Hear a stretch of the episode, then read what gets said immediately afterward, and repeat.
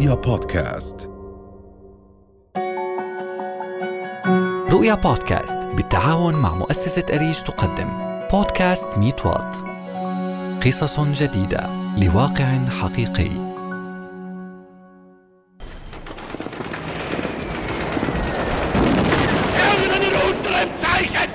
siegen!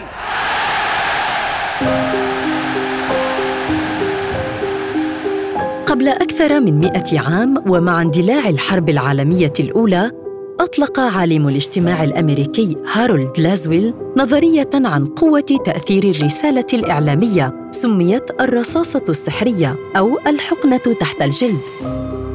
أكدت النظرية أن الدعاية في وسائل الإعلام تعد أهم أداة للتأثير في مواقف الجمهور وسلوكهم وأفكارهم.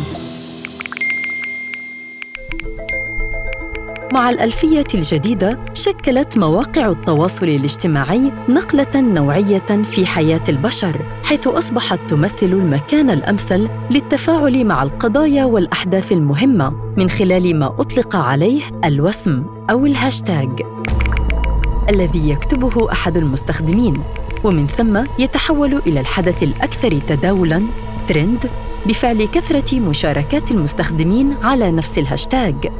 مما أدى إلى قيام حروب على صفحات وسائل التواصل الاجتماعي بين الفرقاء المختلفين على قضية معينة. فهذا مع وهذا ضد. أطلق عليها اسم حروب الهاشتاج. إنت لما بتحكي على الإنترنت فهي أكثر وسيلة اليوم لتأثير الرأي العام. على ال social media صار في حرب الهاشتاج في انتفاضة رقمية على المستوى العربي والعالمي والإقليمي كمان. تم حظري آه، ما يقارب ال 30 يوم. وحتى التفاعل عندي نزل كمان. فما هو الهاشتاج؟ وكيف يستخدم لدعم فكرة أو قضية أو حدث؟ كيف يستفيد منه المستخدمون في نشر قضاياهم؟ وكيف تقاومه السلطات؟ وما هو دور الشركات المالكة لمواقع التواصل الاجتماعي في تلك المعركة الافتراضية؟ وكيف يحسن المستخدمون الهاشتاج في مناصرة قضاياهم؟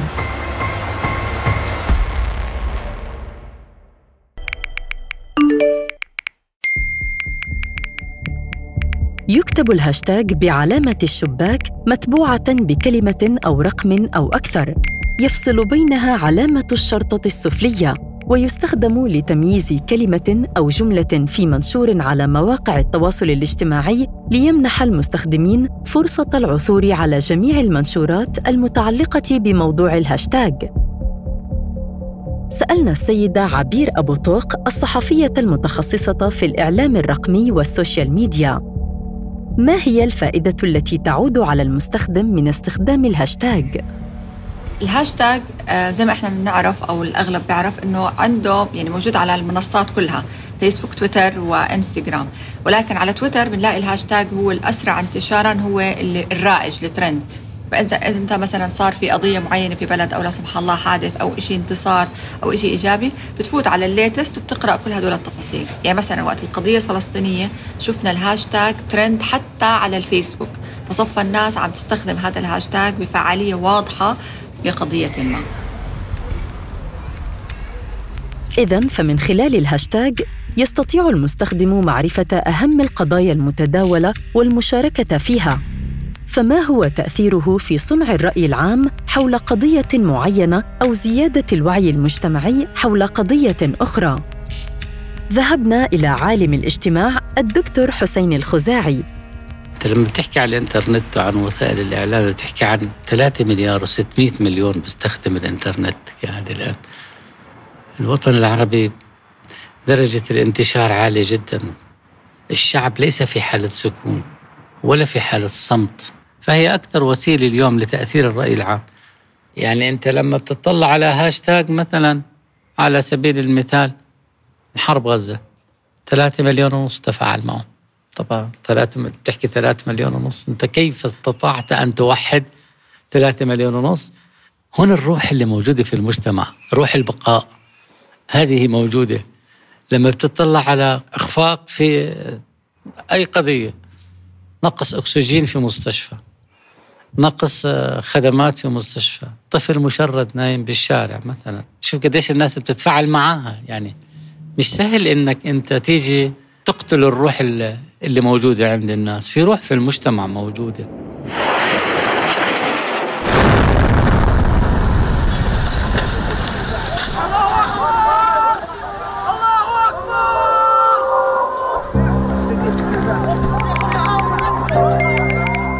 أخذ الفلسطينيون على عاتقهم نشر الرواية الفلسطينية بألسنتهم وعيونهم إلى العالم أجمع تحت هاشتاغ حرب غزة.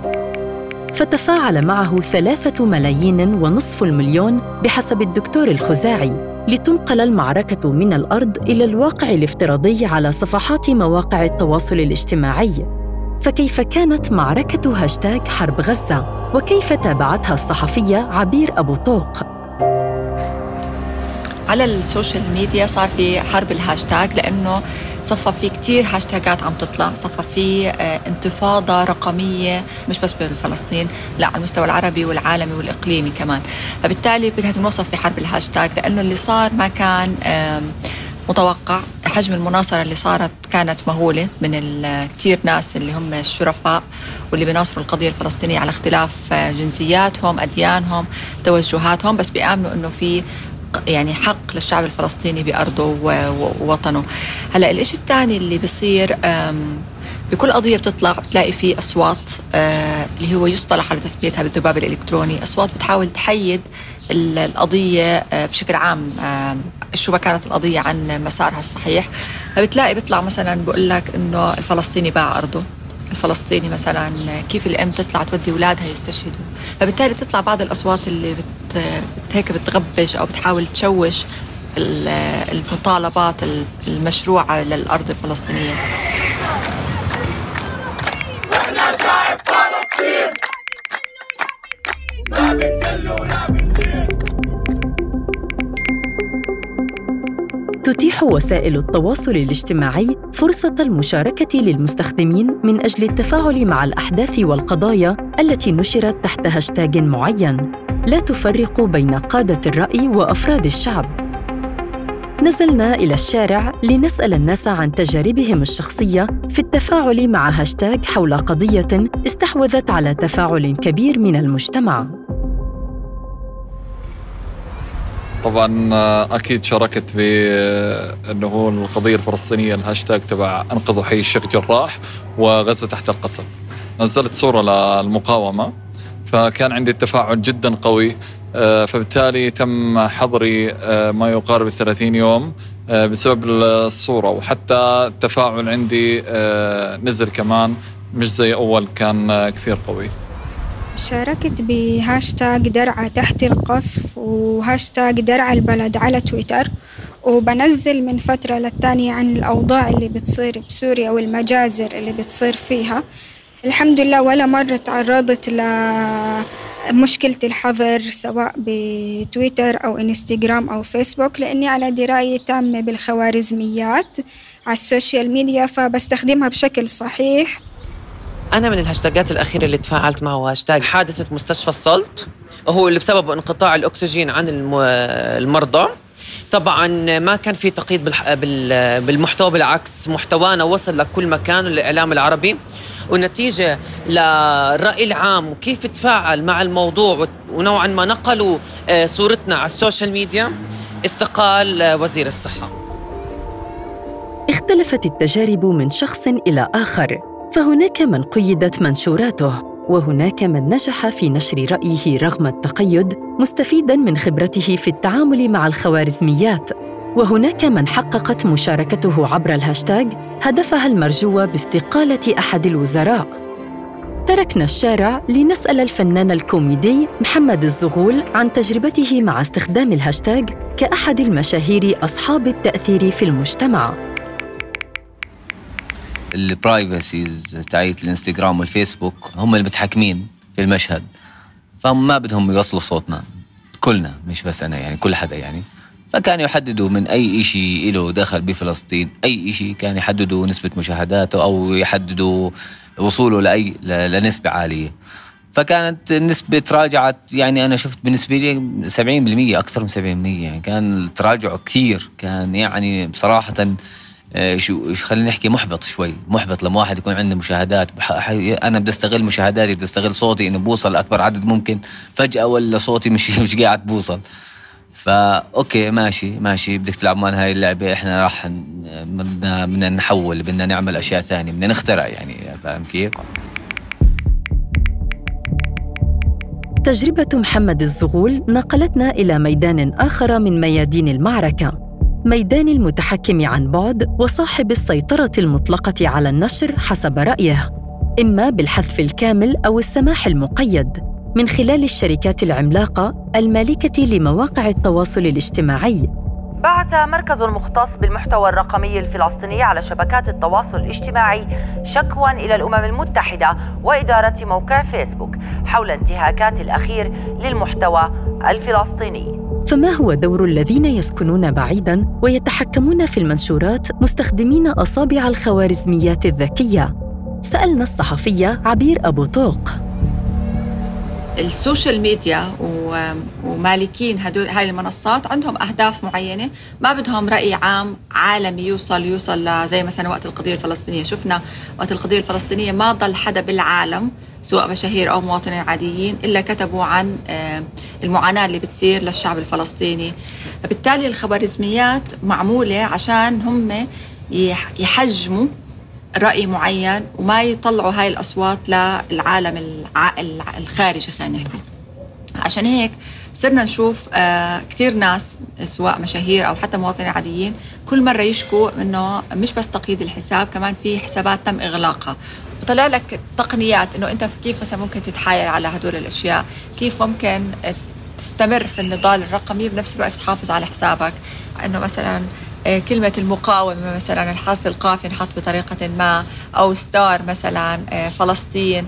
هدول كمان كان نوع من التحايل خلينا نحكي الذكي اللي بنفس الوقت انت توصل رسالة للعالم آه، وبنفس الوقت ما يتعرض حسابك للإغلاق وترجع مثلا sorry بمعمعة إنك تعمل حساب جديد وكل هاي التفاصيل. في معركة الهاشتاج بين الفلسطينيين والخوارزميات المتحالفة مع أعداء قضيتهم تحايل الفلسطينيون على الحذف والإيقاف وتقيد النشر بحذف بعض الحروف أو الاستعانة بالرموز. فما هي نصيحة عبير أبو طوق للمستخدمين حتى يستطيعوا مواصلة نضالهم الرقمي وتوصيل أصواتهم وآرائهم عبر منصات التواصل الاجتماعي؟ يعني إذا إحنا بدنا نحشد الرأي العام أو نوصل رأي صوتنا الرقمي عبر المنصات عن قضية معينة بغض النظر شو كانت هاي القضية لازم يكون في الاستمرارية. ليه؟ لأنه إحنا يعني شغل النظام الفزعات اسفه على هذا المصطلح بس الهبة الفجأة هاي بتطلع بعدين بتموت بعدين بيطلع لك موضوع جديد لأنه دائما بيحكوا دائما عيار أي قضية على ال social media ثلاث أيام وبعدين خلص يلا بدنا نلاقي موضوع جديد. الاستمرارية كثير مهمة لشغلتين. أول شيء عشان القضية نفسها تضلها موجودة في الأذهان وحتى في العالم الرقمي خاصه مع الشغل عن بعد والتباعد الجسدي وكل هاي التفاصيل فبدنا نضلنا حريصين إنه نوصل صوتنا رقميا آه، باستمرار عن القضية. اذا أول شيء عشان ما تموت القضية ثاني شغلة عشان بدنا نضمن دائما يكون مثلا إذا في حدا دخل جديد على ال social media على platform معين يكون عم نوصل له هاي الرسالة. إحنا دائما بهمنا نوصل لقادة الرأي صناع القرار عشان إذا قدرنا نعمل تغيير ولو بسيط نكون إحنا فعلا كسبانين وقادرين نوصل لأشياء إيجابية. أثبت الهاشتاج أنه وسيلة فعالة للتفاعل أو زيادة الوصول لمنشور معين وتشجيع المشاركة في قضية أو خبر ليصبح رصاصة العصر السحرية التي تحدث عنها لازويل قبل مئة عام لوصف قوة الرسالة الإعلامية وتأثيرها على الجمهور ليضاف إلى البشرية نوع جديد من الحروب التي ليست على الأرض باستخدام الأسلحة بل في الواقع الافتراضي باستخدام الهاشتاج عبر مواقع التواصل الاجتماعي. رؤيا بودكاست